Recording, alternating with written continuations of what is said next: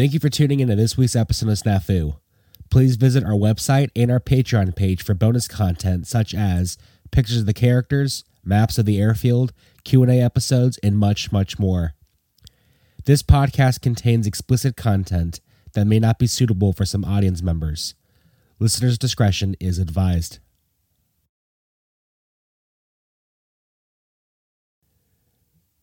Mr. Miller entered through the dim lit studio and sat down in his leather high back chair.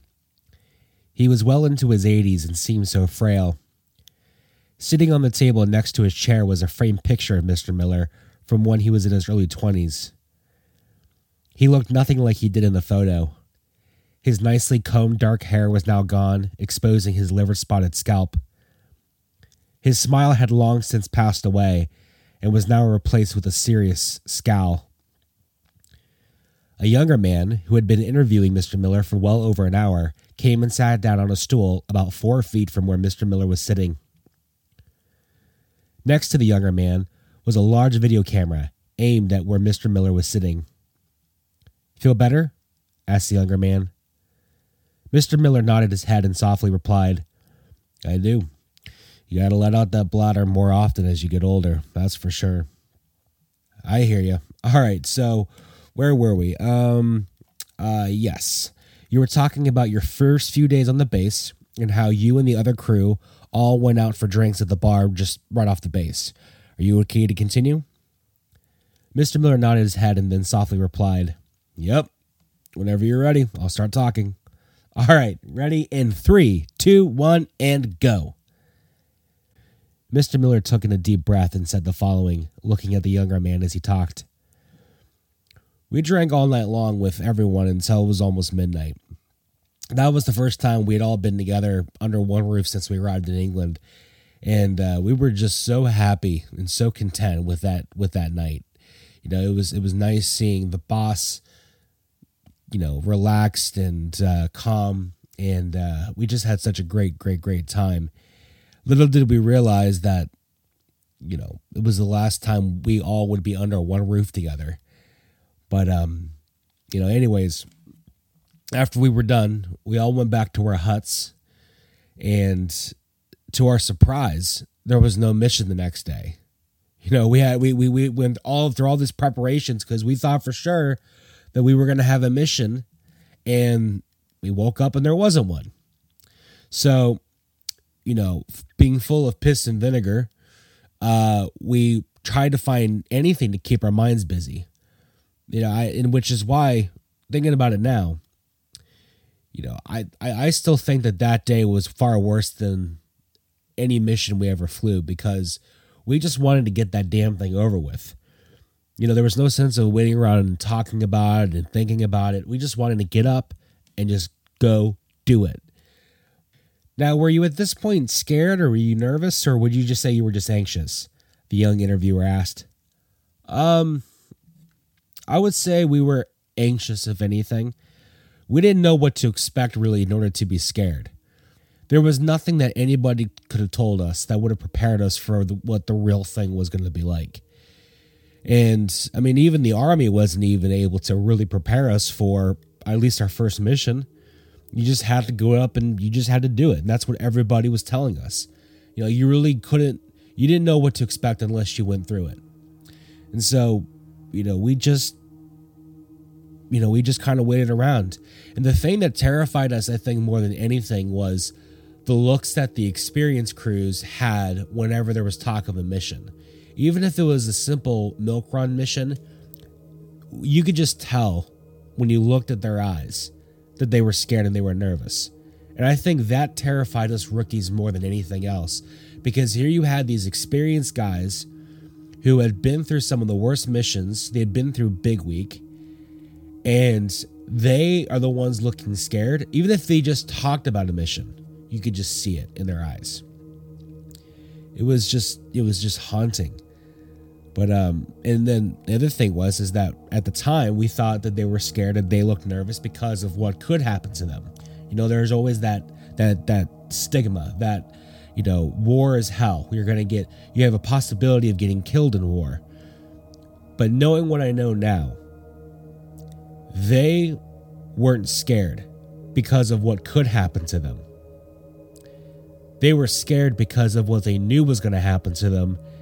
They just didn't know if it was going to happen to them that day or if it was going to happen to them the next day.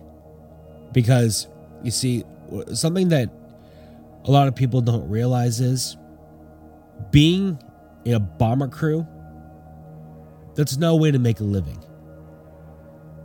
The only thing you can do is to make a dying. And we were so arrogant and we were so foolish that that day before our first mission, we thought that life was anything else other than that reality.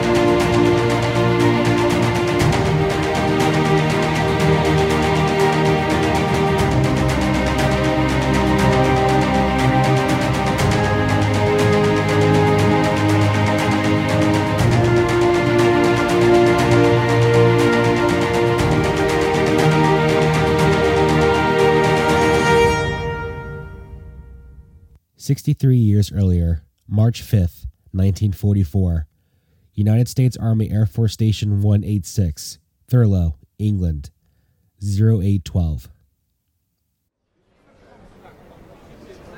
The next day, the enlisted men were all recovering from their hangovers at breakfast. The breakfast that morning was more powdered eggs, bacon, and a hard breakfast roll Sitting at the table was Tommy, Willie, Al, Skimpy, Bruce, Jodite, and Johnny C. I thought last night was fun, said Bruce. It was. I still can't believe the boss was kicking down drinks. I never seen him so relaxed, Tommy added. I actually can't remember ever seeing the man drink, Al pointed out.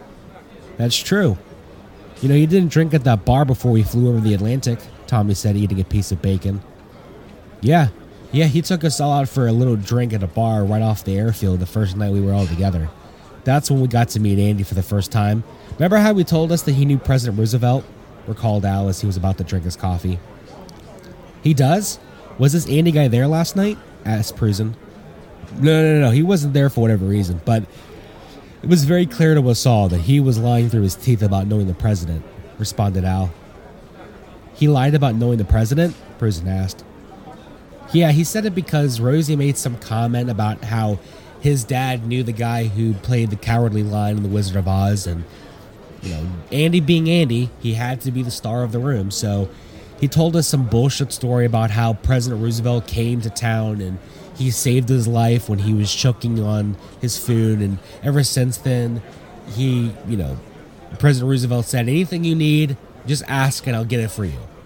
You know, it's just it was a complete flat out lie. Yeah, if you're to lie, at least make it a believable lie, Tommy added. Now, which one was Rosie? asked Bruce. The angry Jew, Tommy answered jokingly. Is that what you call him? Prusen asked. Yeah, I like to think that he was a happy individual until Andy came along, Tommy commented, getting ready to take a bite of his roll. Yeah, that's probably true. Andy sure has a way of wearing down a person. I don't know how the boss or Rosie even deal with him. As Willie talked, Tommy bit into his breakfast roll, and the hard exterior of the roll crumbled and a piece cut Tommy's lip. Ah, son of a bitch, Tommy called out. What? asked Al. This roll just cut the inside of my goddamn lip. What the hell is this thing made of? Concrete and glass? Tommy cursed with his mouth full of a dense, dry, and hard piece of bread. Oh, yeah, I meant to warn you. Those rolls are left over from the night before. Those things can be used to knock down Nazi fighter planes in the sky if you ever run out of bullets, Jodite commented. You didn't notice it felt like a goddamn baseball when you picked it up? Willie asked. No. Damn, that's gonna hurt tomorrow, Tommy said after swallowing the mouthful of bread and then felt the inside of his lip. Just then, Mills and Beans at the table with their tray of breakfast. Finally, we were getting worried you guys were to miss this high quality breakfast, Wooly called out. As Mills sat next to him at the end of the table, he sarcastically remarked, Yeah, I laid awake all night wanting this pig slop. Yeah, well, don't bother with the roll. You'd be better off taking a bite out of a stone, Tom had called out, still feeling the inside of his bottom lip. Oh, that's when the bread's at its best. Leave a loaf out for a day or so, slap some margarine on it, and you got yourself two perch on a line, Beans enlightened. Beans, what the hell did you just say? Tommy asked. I understood him perfectly, remarked Johnny C. So did I, Skimpy said. Skimpy, speaking of which, I gotta say, I've never seen you drink before last night, Mills said, changing subjects. Well, that's because it was my first time drinking, Skimpy softly said. Everyone at the table stopped what they were doing and looked at Skimpy with looks of surprise and awe. In fact, Mills actually dropped his fork on the metal tray, making a clinging sound. What? Willie asked. Yeah, an embarrassed Skimpy replied. So before last night, you never had any alcohol? Johnny C. asked. No. Not even in church? Tommy asked. We were raised Baptist. We only had grape juice. Skimpy responded. Jesus, no wonder why you always have your nose in books, Willie jabbed. That's because he's educated. You're half a brain cell away from being the same as this metal tray, Al commented.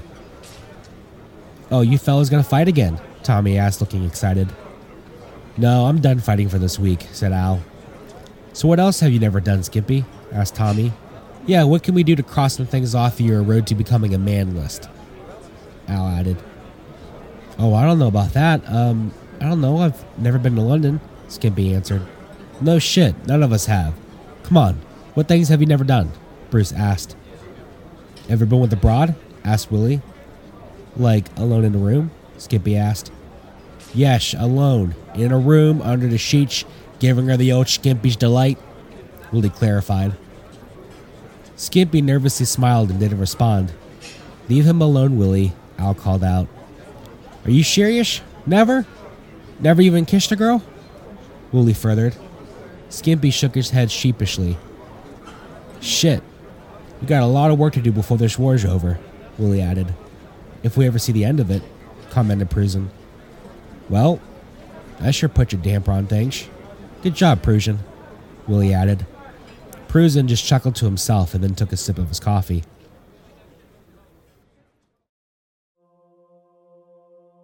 Over at the boss's hut, Jack sat on his bed and stared at the four empty beds that once belonged to Gabriel Blue and his crew.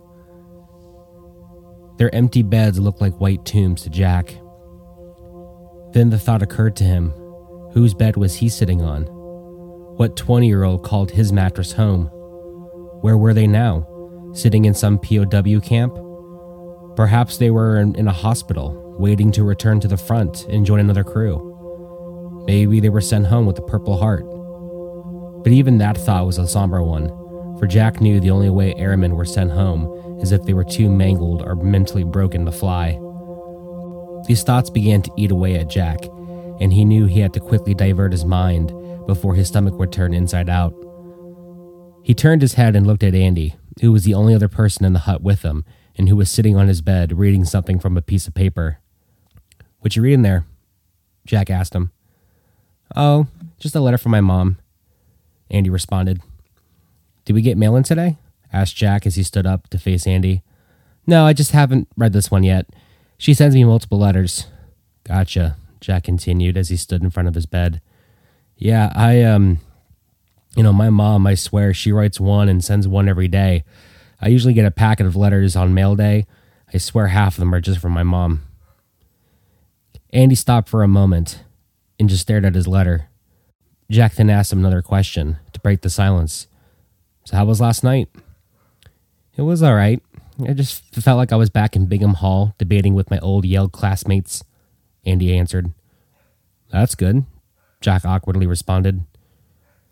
There was a pause for a moment before Andy spoke up and asked Jack something that shocked him. Jack, why do you, the boss, and Rosie always poke fun at me? All last night, no one made me the butt of their jokes. It was nice. I actually enjoyed myself.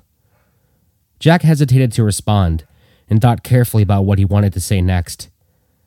Walking over to the boss's bed and sitting on it to face Andy, Jack looked like a father giving his son a much needed talk. Andy, those guys didn't make fun of you because they're strangers. You know the boss. He doesn't treat anybody like a stranger. He's just going to tell you what's on his mind. That's why we like him. I, on the other hand, I just, I don't think you realize how you come across to people. Well, how do I come across to people, Jack? Everyone last night didn't seem to feel any sort of way towards me. Andy fired back, already sounding defensive. That's the thing. I'm sure they were. You just weren't noticing it. The other night at the Red Lion, you slammed your chair into the table behind us, didn't even know it. You made those guys spill their drinks and everything. And what about the other day? You called Rosie a kike and didn't understand why he was so upset. I only said that because he called me fat, Andy commented. No, he said your jacket looked bad because it was too tight across the shoulders. And weight isn't the same thing as calling a Jew a kike, Andy.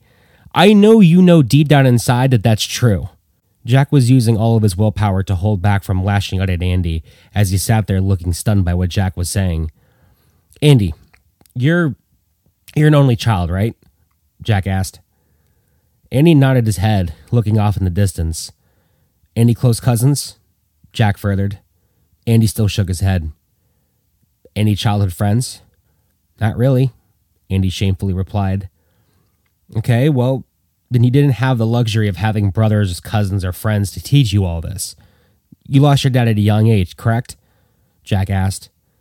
Andy, with a tear welling up in his eye, nodded his head. Okay, well,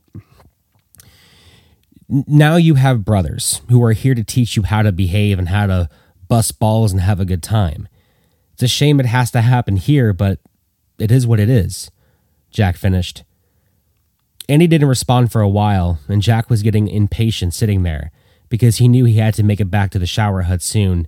So he stood up, walked over to Andy, and rested his hand on his shoulder and said to him, Look, I promise. I promise to lay off of you. I'll talk to the others. Rosie may not listen because he's, you know, he's Rosie, but I know the boss at least will make an attempt but you have to put forth effort into becoming more socially aware. Okay?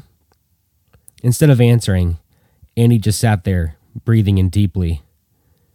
Jack waited about 30 seconds before he patted Andy on his shoulder and left him alone in the hut. A few hours later, the enlisted men were on their way back from the mess hall and were headed towards their hut in order to change out of their fatigues and leather jackets and into a more formal military attire. The plan was that after the men had changed, they would all head to the afternoon troop truck, which would take the passengers to nearby Haverhill, where they would find a place to drink and fraternize with local girls. This was something that Rob, Johnny C, Jodite, Schmitty, and Prusen were accustomed of doing and wanted to share this experience with the young rookies. The men walked along the dirt road, which was lined with dozens and dozens of Quonset huts, more than half of them were empty. The huts all belonged to various enlisted men belonging to the 300th, and their hut was located at the end of the road. As they walked, another group of men were walking the opposite direction. Johnny C stopped to talk to some of the men and instructed the rest of the group to continue without him so he could catch up with his friends. However, after a few minutes, Johnny C ran back to the group and was shouting to them, Hold up! Hold up! That was when the men all turned around to see what Johnny C was yelling about. Having stopped running, Johnny C announced to them, The base is on lockdown tonight. What? How do you know? asked Prusen. I just heard from Booer back there. He said they tried to leave and go into town, but they told them that no one's permitted to leave. Johnny C replied. Shit, that means that something big is going to happen tomorrow for sure, Jodite called out. Something big? asked Tommy. Yeah, a big mission.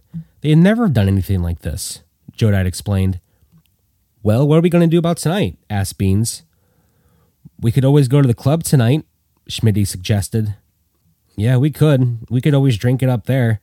Although it might be a tight squeeze in there tonight with all the passes being canceled and everything. I just can't believe they canceled all passes and uh, how can they lock down the entire base? Johnny C responded. The air suddenly became thick as the rookies began to process the sudden realization that there was a high chance that whatever mission was going to happen in the next 24 hours would not only be their first one, but also the biggest one yet, bigger than anything that these experienced crew members had ever seen before. That night, the enlisted men's club was packed. The hut was a medium sized, cramped Quonset hut with a small bar that was too small to house any bar stools for the men to sit down. The only seating there was was wooden folding chairs, all grouped up in pairs of fours. A fireplace sat at the far end of the hut, and on the mantel was a 50 caliber gun with the words 530th Squadron painted in white lettering on the barrel. The walls were decorated with fragments of Nazi fighter planes, which had been collected and shot down from night fighters and bombers. There was even a section of an older B 17 nose art hanging above the bar area. The section of metal was from where the three windows on the left side of the nose were located. It was about 4 feet tall and 8 feet long. The painting was that of the 530th Squadron logo, the dinosaur riding on top of the bomb. The men had heard that the nose art was from the first B 17 that had arrived in Thurlow and had crash landed coming back from a mission. Subsequently, the plane became known as Hangar Queen, a term meaning a plane that is kept for stripping parts off to repair other, more flyworthy planes. Since the nose art was that of the 530th Squadron logo, it served a final purpose by being hung in the enlisted men's 530th Squadron clubhouse. The men all walked to the sidebar, where a group of chairs around a table were not being used. There was enough for everyone with the exception of Rob, who preferred to stand and sit on the floor. After the men had all guzzled down their first round of drinks, that was when Mills asked the question he had been waiting to ask. So, where do you think we're going to be going tomorrow? The first person to respond was Jodite, who said, lighting up a cigarette, Personally, I think it's going to be Berlin. No, I don't think so, Schmidt called out. Yeah, I heard the 381st didn't even make it to Berlin because the flak was too bad, said Bruce. Well, I heard the smoke screens made it impossible to even find the city, Schmidt added. See, that's not what I heard at all. I heard that it was the weather that made them select a different target altogether. I heard that it didn't even get close to the city, Prusen called out. It's all hearsay if you ask me, Rob said softly as he took his lit cigarette out of his mouth and tapped the ashes all over the ashtray that was sitting on the table.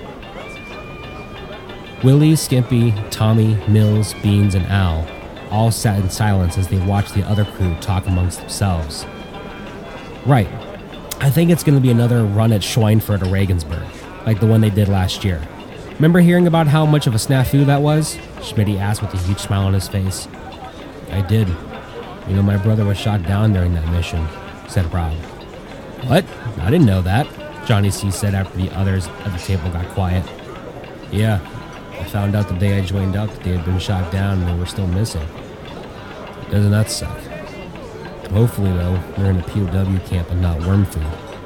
Rob explained with a very somber and very depressed look in his face. Damn, Rob. Well, in that case, where do you think we're going to be going tomorrow? asked Johnny C. Hell if I know. Know it's not going to be a milk run. I can guarantee you that, Rob answered. That's that's true.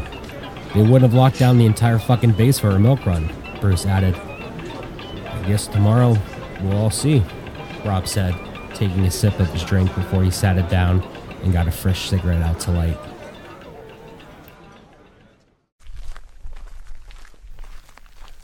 At the end of the night, the boss, Jack, Andy, and Rosie were walking past their hut after a night of casual drinking at the officers' club. Rosie and the boss both walked together, with Jack and Andy walking behind them. I saw you sitting with Einstein and Appleton chatting it up with them tonight, Jack pointed out, giving Andy a nudge. Yeah, we had a fun time. I like those guys, Andy replied. Hearing the conversation, the boss turned around from his conversation with Rosie and said, It's good that you're making friends. I like those guys too. It's a good group of men you hang out with. You sound like a pathetic mother, boss. Rosie butted in. Yeah, you kind of do, Jack confirmed.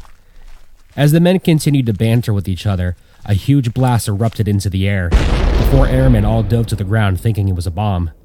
Night bombing? yelled out Jack. No, we would have heard engines, the boss yelled out. That was when the four men looked up and saw a billow of what looked like smoke and fire coming from their section of the airfield. The men all got up and quickly ran to where their hut was located. As they arrived at their hut, that's when they realized that the smoke was coming from the hut that was next to theirs. Standing outside the hut were five men, all laughing amongst themselves. The piece of roof that sat around the front stovepipe was blown open. Smoke and ash were spilling out from where the stovepipe once sat. God damn it, Sheila! yelled out one of the men. It was clear from their reactions and the way the men were talking amongst themselves that they were all very intoxicated. The boss and the others walked towards their hut, watching in amazement at the absurdity of what was happening in the hut next door. About 40 minutes later, the men were all getting ready to say their final words before turning off their lamps and attempted to fall asleep when their door of their hut flew open. The sudden sound startled Jack and Andy. Jack even sat up in his bed and looked at the bodies of four airmen walking in. It was a surprise that Jack even recognized them. It was the four men from the hut next door that had just blown up. The four men had entered the hut with large green military bags flung over their shoulders. Two of the men could barely walk, they were so intoxicated. As they walked in, they saw the four empty beds in the back of the hut and made their way over to them. The man who was leading the charge looked around the room as he walked and yelled out, Sorry to interrupt your slumber. Yeah, apparently shoving too much coal and wood in a furnace causes it to explode. Who knew? Is everyone all right? The boss asked. Yeah, Sheila's ears are going to be ringing for a while, said one of the four men as he flung his bag on an empty bed, which was next to Rosie's bed. He had short black hair, a scruffy face, and a muscular build. After he sat his bag down, he turned around and said, I'm Joe, by the way. The boss then proceeded to introduce himself, Jack, Andy, and Rosie. That was when Joe introduced the other three men.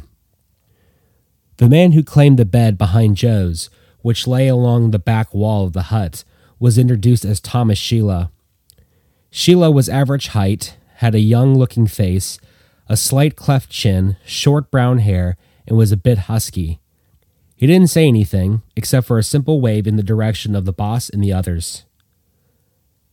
The man who sat on the bed next to the boss was a red haired lieutenant whose leather jacket had the words Hailing Mary painted on the back, with five yellow bombs painted along the top of the jacket. The painting was that of a red haired woman wearing a tight, skimpy, khaki collared military outfit. The woman was sitting side saddle on top of the bomb. The man was introduced as Bill O'Brien. He was the youngest looking person of the four men, and based on how he talked earlier, he sounded like he was from New England. After he was introduced, he saluted the four men and then proceeded to lay on his bed. The final individual who was introduced, who claimed the bed across from Sheila's, was a burly man with dark olive skin, a long face, thick eyebrows, brown eyes, and a rough complexion. He looked to be the oldest member of the crew. Joe introduced him as Coca, and as he did, Coca threw himself on his bed, and after he did so, gargled, It's nice to meet you, cocksuckers. Wait, Coca, why do we know that name? The boss asked. Yeah, he's the guy who shot down those two planes and got a medal for it, Andy yelled out. Jesus Christ, kid, if you're gonna talk like that, you gotta wait until I ain't around you. I can't handle lisps, Coca shouted out from his bed. After Joe let out a laugh, he said, You're gonna have to excuse him. He's had a little too much to drink. He becomes a little too honest when he's drunk. Yeah, you're gonna hear more fucking honesty if you bastards keep talking like that and don't let me sleep, Coca yelled. Yeah, they're only gonna have a few hours before they come looking for us, Sheila said, sticking his fingers in his ear and wiggling it around. Why are they gonna be looking for you? Jack asked. We got a mission tomorrow. Didn't you hear that the base was on lockdown tonight? Joe asked. So it is true, Rosie asked. Yep, it's gotta be a big one for sure. You guys haven't flown a mission yet, I'm guessing, Joe asked. That's right, the boss confirmed. Well, you will after tomorrow or the next day or whenever they're gonna have it. If it's so big they have to lock down the entire base, that means they're going to be sending up a maximum effort, which means you guys are going to be the ones sent up. So get some sleep. You'll need it. Joe finished. Yeah, so shut it! Coca yelled out before he rolled over and faced the wall to his left and got under his covers. I'm getting there, Joe called out as he finished unpacking his bag and hung up his leather jacket and the rest of his clothes. The men all settled in and proceeded to turn off all the lights in the hut and tried their best to get some sleep.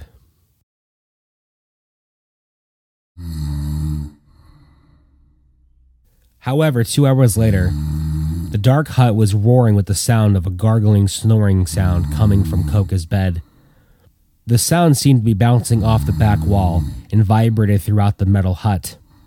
Jack, who hadn't slept yet, grew tired of the awful noise, so he slowly and quietly got up out of his bed, dug in his jacket pocket, and grabbed a pack of cigarettes and his lighter, and slipped on his shoes and slowly walked out of the front door and opened it to the outside. Once he quietly arrived outside, he lit up a cigarette and stood just to the left of the front door and stared at the sky and immediately began praying.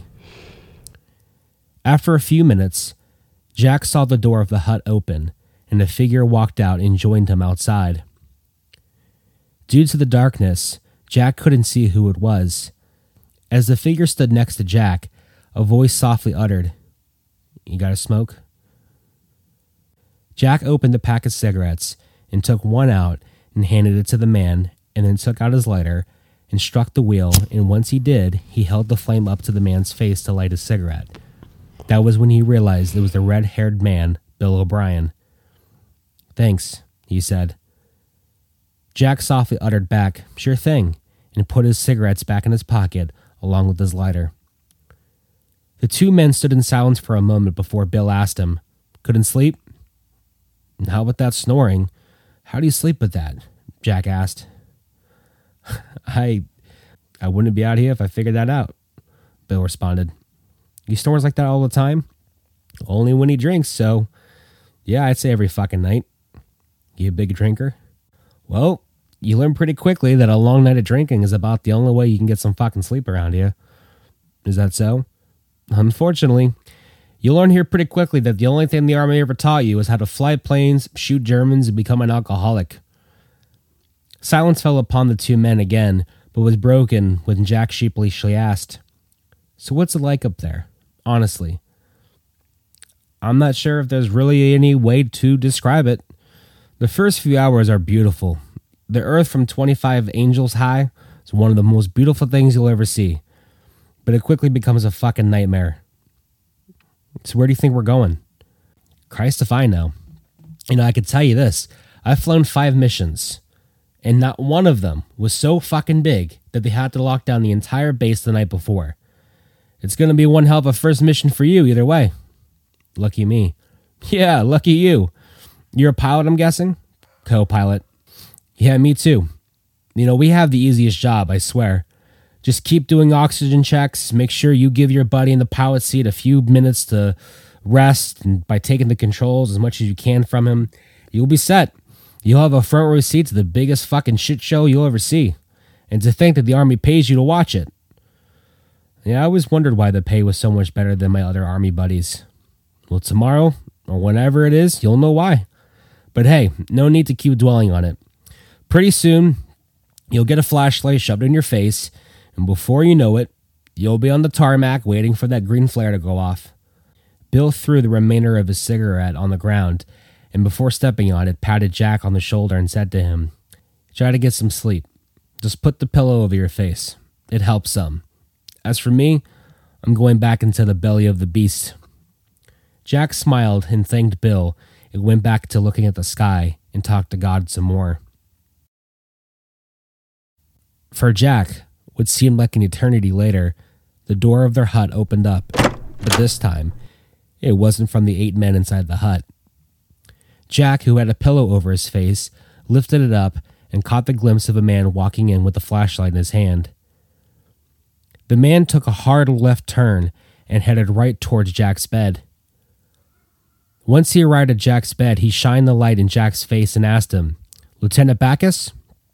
Jack shook his head and pointed to the boss's bed. The man then turned around to look at where the boss was laying and shined the light over in his direction. Then, after walking over to the boss's bed, he put the flashlight inches away from the boss's face and asked him, Lieutenant Backus? The boss, in a disoriented manner, responded, Yeah? Congratulations, Lieutenant. You're scheduled to fly today. The boss then sat up in his bed and quickly rolled over to turn his lamp on, which then woke up the others in the hut.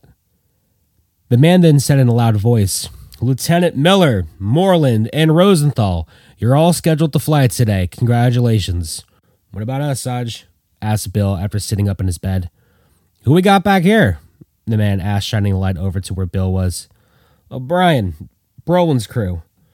Oh, I was looking for you fellas. The man then said as he shined his flashlight over his wooden clipboard he was holding in his hand. Yes, Lieutenant Brolin, O'Brien, Sheila, and Solace. You boys are all scheduled to fly today. Breakfast at 0445, briefing at 0530, engine start at 0630. Good luck today, gentlemen. The man then proceeded to walk towards the front door, and as he did, Jack wanted to ask him where they were going, but remembered what he had told Captain Blue a few days earlier. That was when the baffling reality of what was just happening finally settled in. Today, he wasn't flying another practice mission. He wasn't dreaming of this moment. It was all real. The looks on the boss's face, Andy's face, and Rosie's face all resembled the same feeling that he was experiencing. They all realized that it was finally happening. They were going to fly their first and possibly last mission. The room was stunned in silence before the echoing sound of the sergeant flinging open the door was heard, followed by the sounds of the wooden screen door slamming shut behind them, like a lid of a wooden coffin being closed before being nailed shut.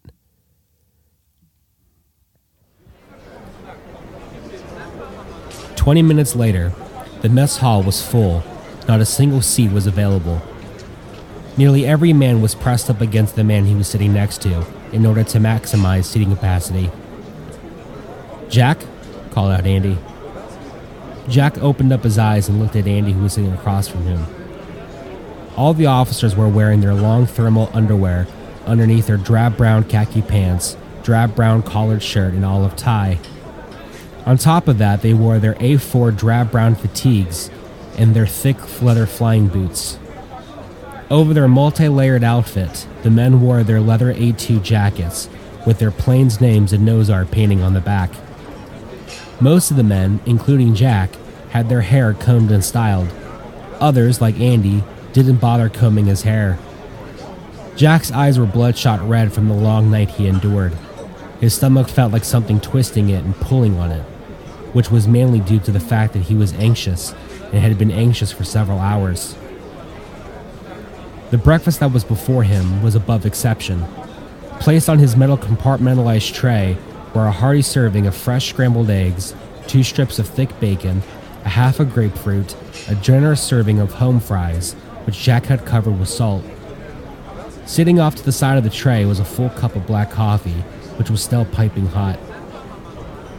As Jack looked at the men sitting around him, most of them had eaten their food, even Rosie had traded his bacon to get more eggs from Andy and had consumed all of them. The boss, who was sitting next to Jack, was the only one still eating. Are you gonna eat any of that? Andy asked Jack. Jack gave Andy a hard stare for a moment before he lifted up his right arm, grabbed his fork, and forced himself to eat the breakfast in order to look like he was alright. Damn, I really wanted more of those potato cube things, Andy said. They were good, I can't believe how good this breakfast was. This has to be the best meal we've had since we got here, the boss commented. And that's because they know we're going to be needing full bellies up there, Rosie said. Say, have you guys spotted Mickey or the others? The boss called out. The table the men were sitting at was in the back of the mess hall, and so the boss had been keeping a constant lookout for Mickey and his crew. No, I haven't seen them, said Jack with a mouthful. The boss looked over at Jack and said to him, that's because you've been daydreaming. I'm not daydreaming, defended Jack. Okay, well, you're sleeping with your eyes open, the boss said. Boy, wouldn't that be a swell thing to be able to do? Andy stated. That would be. Say, did any of you guys get any sleep last night? The boss asked. All three men shook their heads. Okay, so the loud snoring didn't just keep me up then, right? The boss asked. No, I kept falling asleep, but I would wake up every few minutes later. It was horrible, Andy said. Yeah, I didn't sleep at all either, Jack added. I know you didn't. I heard you leave the hut last night for a smoke. Who was it that joined you? The boss asked. Joe's co-pilot, Bill, I think his name was. I don't. I'm not exactly sure on his name, but I just know he's the redhead. Jack replied. How was he? He didn't talk much before he went to bed. The boss inquired. He seemed fine. Seemed nice. Jack responded. There was a moment of pause before the boss quickly changed subjects. Well, I'll be curious to see what today's mission will be. I'm curious to see who we're going to be flying with, Andy said. Me too. Do you really think we're all going to be split up? The boss asked. I think so. Sounds like that's kind of what they do, Jack replied. Well, either way, I personally just want to get the damn thing over with, Rosie declared. The other three men agreed, and then after a minute of silence as Jack finished up his breakfast, that was when the boss said, After you're done, Jack, I say we head over to the boys' mess hall and try to find them and see if they were selected to fly today's mission too. Jack nodded his head in agreement and tried to finish his breakfast. At the enlisted men's mess hall, Willie, Skimpy, Tommy, Mills, Beans, and Al were all sitting at the table with Rob, Johnny C., and the others from their crew. The mess hall was roaring with chatter and banter. The men were all dressed in thicker layers of clothes than the officers. Their dress consisted of wearing long underwear, an olive drab t shirt tucked in, green wool socks, a G1 olive brown wool pant, a G1 olive brown collared shirt, an F3 olive brown heated pant and shirt, and over that, they wore their wool lined B3 leather pants and jacket. Over their feet, the men also wore green wool socks, an F2 heated sock, which would be plugged into their heated suit, and leather flying boots. And once the men arrived outside and were on their way to their planes, they would then put on silk gloves, leather fingered gloves, and waist gunners and tail gunners would put on thick green wool mittens. Most of the men also wore their silk scarves, which were either tucked in around their neck or behind the jacket, or they were hung around their necks like a pastoral shawl. There is no way we're going back to Schweinfurt, Bruce pointed out to the group. Yes, there is a way. You said that about Kelowna. We bombed it two days back to back, Bruce corrected. Willie, Tommy, and the others listened intently to the conversation happening in front of them. Each man was being haunted by the fear of the unknown, but none of them dared to show it. Mills had never been so riddled with anxiety before being woken up with the harsh reality of war only being a few hours away. He couldn't help but look over at the five other men in his crew and wondered if any of them would be sitting at the table with him for dinner later that evening. Would some return to eat another morning breakfast and others returning to lay lifeless forever in the ground? Would they all be charred remains in a crater somewhere in France? Mills remembered hearing stories about how the Germans would shoot holes in down airmen parachutes.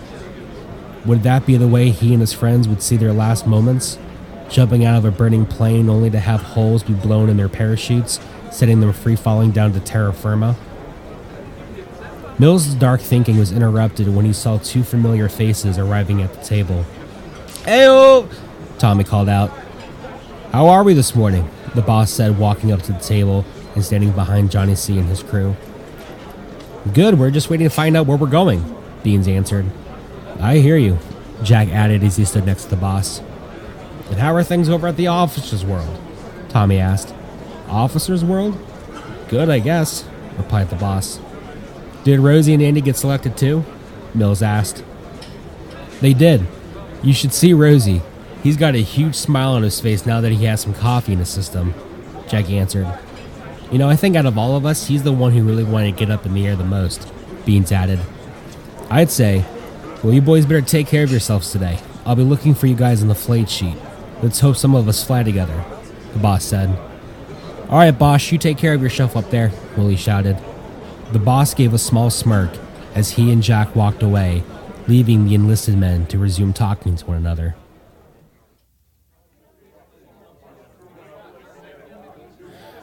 About 40 minutes later, The officers funneled in through the front door of the briefing hall, which was a large Quonset hut with a small stage in the front. Upon entering through the hut, to the men's right hand side sat a large wooden table with pieces of paper lying on top. The pieces of paper contained the list of the names of all the men flying that mission that day, with each column of names divided up by squadron. Today was a rare occurrence where all four squadrons were selected to fly instead of the usual three. When the boss saw this, it only confirmed that today was going to be a high priority mission, one that needed what they referred to as a maximum effort. Under his name lay the names of the nine men he'd be leading that day. He was stunned to see the following names Co pilot, Lieutenant Miller, Bombardier, Lieutenant Rosendahl, Navigator, Lieutenant Moreland, Flight Engineer, Tech Sergeant Abram, Radio Operator, Tech Sergeant Knight, Ball Turret Gunner, Sergeant Mathis, Left Waist Gunner, Sergeant Hilliard, Right Waist Gunner, Sergeant Miller, Tail Gunner, Sergeant Brew. Every man belonging to the boss's crew would in fact be flying with him today. The boss turned around to face Jack and the others and told them about the news. Are you sure? asked the skeptical Andy. As the men all stood in disbelief, other airmen who were all flooding in began to push the boss and the others out of the way so they could take a look at the flight roster as well. The boss signaled to the men to walk towards the front of the room so they could find themselves a seat. As they walked, the boss responded, I'm dead sure. Willie, Beans, Tommy, all of them. How lucky are we? Just as the boss finished speaking, he heard calls coming from the right side of the room. It was Mickey, sitting with his crew up against the wall on the right side of the hut. The briefing hut had a darkness to it, even though it was brightly lit by dozens of dome ceiling lights, just like the ones in their billets. The room felt like a hospital waiting room, empty of inner comfort and calmness, everyone sitting in dealing with the fear of the unknown. For many, this is the last room any of them would ever see, and for many, this would be the last time they ever existed outside a sarcophagus of riveted metal. The seats next to Mickey and the three men in his crew were empty, which the boss made his way over to to sit down. There were 10 seats on each side of the room, and the rows of seats went from the stage to the back of the room, leaving a five foot aisle in the middle of the room. Because of this setup, the room resembled that of a church sanctuary, with the stage acting as the altar, and a large wall sized map which was covered by a black curtain serving as the church stained glass windows above the altar. Along the walls were names of past missions and black bombs representing how many planes flew those missions. The boss arrived at the first empty seat, which was next to Mickey. Once the boss sat down, Jack, Andy, and Rosie followed suit. Mickey looked tired, his eyes glowing a bloodshot red, which were illuminated by the dark circles around his eyes. The boss leaned forward to see Appleton and Einstein sitting next to him. Both of them also looked tired and worn out. The boss hesitated to say anything to the four men, for they didn't look like they wanted to talk. So he aimed his energy to Mickey, who at least was looking in his direction. Everyone's tired this morning. You look tired, the boss commented. You're not? Mickey asked. Yeah, I hardly slept. Did you hear what happened to us? The boss asked. Heard it? Hitler heard it, Mickey joked. I still don't know how it happened. Ah, they probably stuffed too much coal or wood in it. It happened to another crew when we got here. Those furnaces are dog shit. If you stuff them too full, you block the vent and the thing becomes basically a pipe bomb. I'm surprised nobody got hurt or even has hearing. Just as Mickey was explaining the situation, a voice called out from behind them Oh, our hearing is just fine, thanks for being concerned. The boss and the others turned around to see that it was the four officers from their billet. The one who spoke up was Thomas Sheila, the one who shoved too much coal in the furnace. Lieutenant Brolin and the three men from his crew sat just behind Jack, Andy, and Rosie, with Sheila sitting behind the boss. You better thank your guardian angels that you weren't injured or had your eardrums blown out from that thing, Mickey commented. All right, my guardian angel saved me from a stovepipe so I can get blown out of the sky today. I'll thank them later, Sheila sarcastically muttered. Hey, that's not funny, Sheila. You don't talk like that. The gods are listening, Coca said. The gods? asked Appleton. Yeah, you know God, Yahweh, Jesus Christ, Allah, Zeus, Hercules, Saint Doolittle, all of them. You know, all of those are different gods, right? In fact, one of them isn't even a deity, Einstein chimed in. What do you take me for? I ain't a fucking stew I'm just saying you can't be too picky. We need all the gods and generals protecting us today. You better be careful. Rosie here is a Jew and he doesn't take kindly to people making fun of his religion. Andy called out, patting Rosie on his shoulder. A Jew, you say? Well, that's good. Good for you, pal. Coca said, leaning forward to pat Rosie on his back. You get your dirty Gentile hands off me. Rosie cocked, keeping his eyes facing forward. No, don't do me like that. Come on. I mean no offense. Where are you from? Who's asking? Rosie asked. No, I don't need no fucking attitude. I'm asking you because you sound like you're from my neck of the woods. New York, Rosie responded. No shit. I was born in New Jersey, just outside New York. What section? Not Jersey, Rosie softly said. Okay. Be a fucking prick then. We'll talk later after the flack and the fighter squeeze all that piss and fucking vinegar out of your system. At this comment, Andy turned his torso around and held the back of a chair as though it were a shield to protect him and responded, That's not gonna happen. We're gonna squeeze it out of them. Brolin, O'Brien, Sheila, and Coca all broke out in laughter. Jesus Christ, kid. What, did your mother breastfeed you until you were 12 or something? What the hell is going on with your teeth? Brolin asked. Come on, guys, leave him alone. The boss defended as he turned around and hung his arm over the back of his wooden folding chair. I'm sorry, but damn, that was funny. Look, cut the heroic talk, kid. You guys aren't going to be dropping a bomb on Hitler's head today. Up there at 25,000 feet, there are no such thing as heroes, rung Sheila. At this, Andy turned his back around and faced the front of the room. And no fucking guardian angels either. Angels don't venture up there, trust me, they know better, Brolin added. The boss stared at the four men for a moment. The only one who seemed to be irritated was O'Brien, but the other three were still snickering amongst themselves. Brolin noticed that the boss was even looking at him and gave him a quick wink, which, along with his bright grin, only angered the boss more. Instead of saying anything further, he turned around and leaned forward, looking at Mickey and the others. Appleton made eye contact with the boss, and in doing so, slowly closed his eyes and mouthed the words, I told you. Just when they thought their tormenting was over, two familiar faces arrived at the two chairs next to Rosie. The man who was about to sit next to Rosie looked over at Mickey and quickly dipped his head down and back up to say hello. That was when he looked over at Andy and Rosie. Oh, son of a bitch! the man called out. Rosie looked over at the man and immediately recognized him as the officer who confronted Andy at the Red Lion Inn a few nights previous.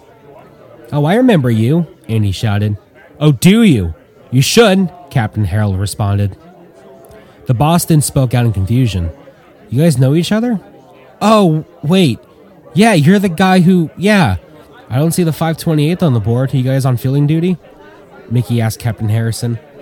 Yeah, we're assigned to your squadron, the 530th today, Harrison said. Oh, that's swell. So you're going to cover us out there, or are you going to leave us alone for the Germans to pick us off because we hit your table a few nights ago? The boss sarcastically asked Harrison. At first, Harrison didn't seem to respond or react to the boss's comment. He just stared at him for a moment before he turned his head away from the boss and the others and whispered in his co pilot's ear, I tell you, Mac, these goddamn rookies are getting more and more pathetic with every week. The co pilot nodded his head in agreement. That was when Captain Harrison looked up at the front of the room and saw that to the right of the stage was a large chalkboard with dozens of B 17 shaped outlinings, all aligned with the typical box formation setup, was located. Each plane was named with one of three letters in front of each number. The letters consisted of H, LD, or L. H stood for the High Squadron, LD stood for the lead squadron, and L stood for the low squadron. Each squadron was assigned to either the high squadron, lead squadron, or low squadron, and each bomb group that was selected to fly a mission that day would be made up of these three layers of a formation. Once up in the air, each bomb group would then be assigned to either the high, lead, or low area of the larger formation called a group. Along the top of the blackboard were the words Group 3, meaning that the 300th Bombardment Group would be flying in the third group of the large formation of bombers. Most missions consisted of three or four groups, each one made up of three bombardment groups. If today was going to be a large mission, with lots of planes in the sky, being in the third group was a good thing. On large missions, there could be sometimes be up to 7 to 10 groups. Being as close to the middle as possible meant that it was harder for the German fighters to attack them. But on a smaller mission, being in group 3 could be a death sentence, since they'd be at the back of the formation. In these moments, not knowing the mission and the full size of the formation was a form of torture that no airman would wish upon their worst enemy. Under the words Group 3 were the words LD 96th, H 300th, L 94th. This meant that the 300th would be flying in the high wing of the third group. This meant if there were multiple groups flying today, being in the high wing meant that the only thing they had to worry about were fighter attacks coming from above, since the only way the German fighters would be able to attack them was from above the formation. Now that Harrison knew the 300th would be flying in the high wing of the third group, he looked to see where his squadron, the 530th, was going to be in the bomb group's formation. Below those words were LD 529 Squadron, H 530th Squadron, and L 531st Squadron. The 530th would be flying in the high squadron in the high wing of the third group of their formation. Looking down at the chalkboard with the B 17 outlining, Harrison could see each squadron had a total of seven spots. He saw that the high squadron would be led by the 530th Squadron Commander, Major Antonio Griffith of St. Lunatic. Flying off to his right, and just below him, was Hailing Mary, piloted by First Lieutenant Joseph Brolin, the leader of the rowdy gang that inhabited the same billet as the boss and his crew. Flying on the opposite side of Griffith and just above him in the number three spot of the formation was Hellfire from Above, which normally would be piloted by First Lieutenant Roland Smith, but since he was still in the hospital, a replacement pilot named Second Lieutenant Albert Dover would be flying that plane alongside Mickey and the rest of his crew. Flying above and just behind Hellfire from Above, in the number 4 spot, was Bomb McGee, piloted by First Lieutenant Richard Leslie, one of the most experienced pilots in the 530th, with nearly 15 missions under his belt. Flying just below him and to the right, in the number 5 spot, was a name that he didn't recognize. The name Bacchus was written in the inside of the B 17 chalk outlining. Flying on the upper left side of Bomb McGee, in the number 6 spot, was Paper Doll, piloted by Second Lieutenant Bill Rausch. Finally, in the number 7 spot, which was above and in between both Bomb McGee and Paper Doll, was his name, Harrison. He and the other nine men, which made up the crew of Give Me a Yank, would be flying at the highest point of the formation. No other plane would be above him. Leaning back over to talk to his co pilot, he began talking through the possible day's events, going over any sudden things that was going through his head. As he did, that's when the boss said, Oh, it looks like we're going to be flying the number five spot. That's when Captain Harrison realized that the unknown name, Bacchus, was the last name of the rookie pilot. He turned his head back towards the boss and asked, You're all flying together? All you rookies are flying together. Yep, it looks like it, the boss commented. You got a problem with that? Rizzy asked. That has to be a mistake, Harrison shot off. No mistake. The Army doesn't make mistakes, Captain, the boss said with a smile on his face. Captain Harrison rolled his eyes and began talking to his co pilot again. Suddenly, all chatter ceased as the door of the briefing hut opened, and a voice rang out, Attend, hut! In almost perfect unison, every airman jammed inside the briefing hall all rose to attention. Walking down the aisle was the tall, broad shouldered, highly educated legend himself, Colonel Robert Poole, the commanding officer of the 300th Bombardment Group. He walked down the aisle with a slight smirk on his face. He was wearing flying clothes instead of his standard officer dress uniform, which confused most of the men in the room. Walking behind him were three other officers, and they were dressed in typical officer dress uniforms. Colonel Poole arrived at the front of the room and walked up to the steps to get onto the stage. The other officers sat in their chairs, which were just off to the right of the stage, on the ground level with the other airmen.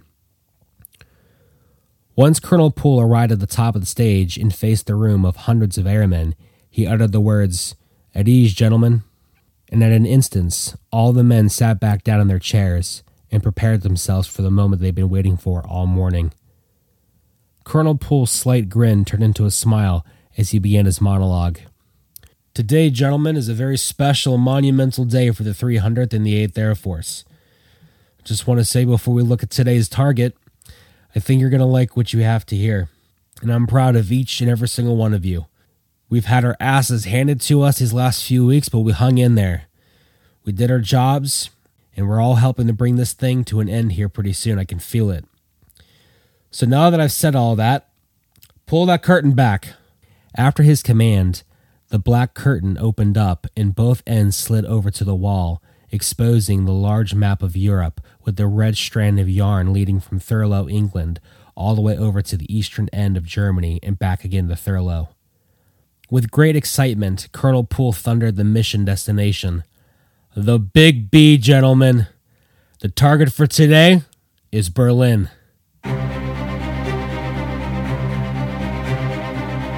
Thank you for listening to the third episode of Snafu, a historical fiction podcast depicting the average life of a bomber crew in World War II.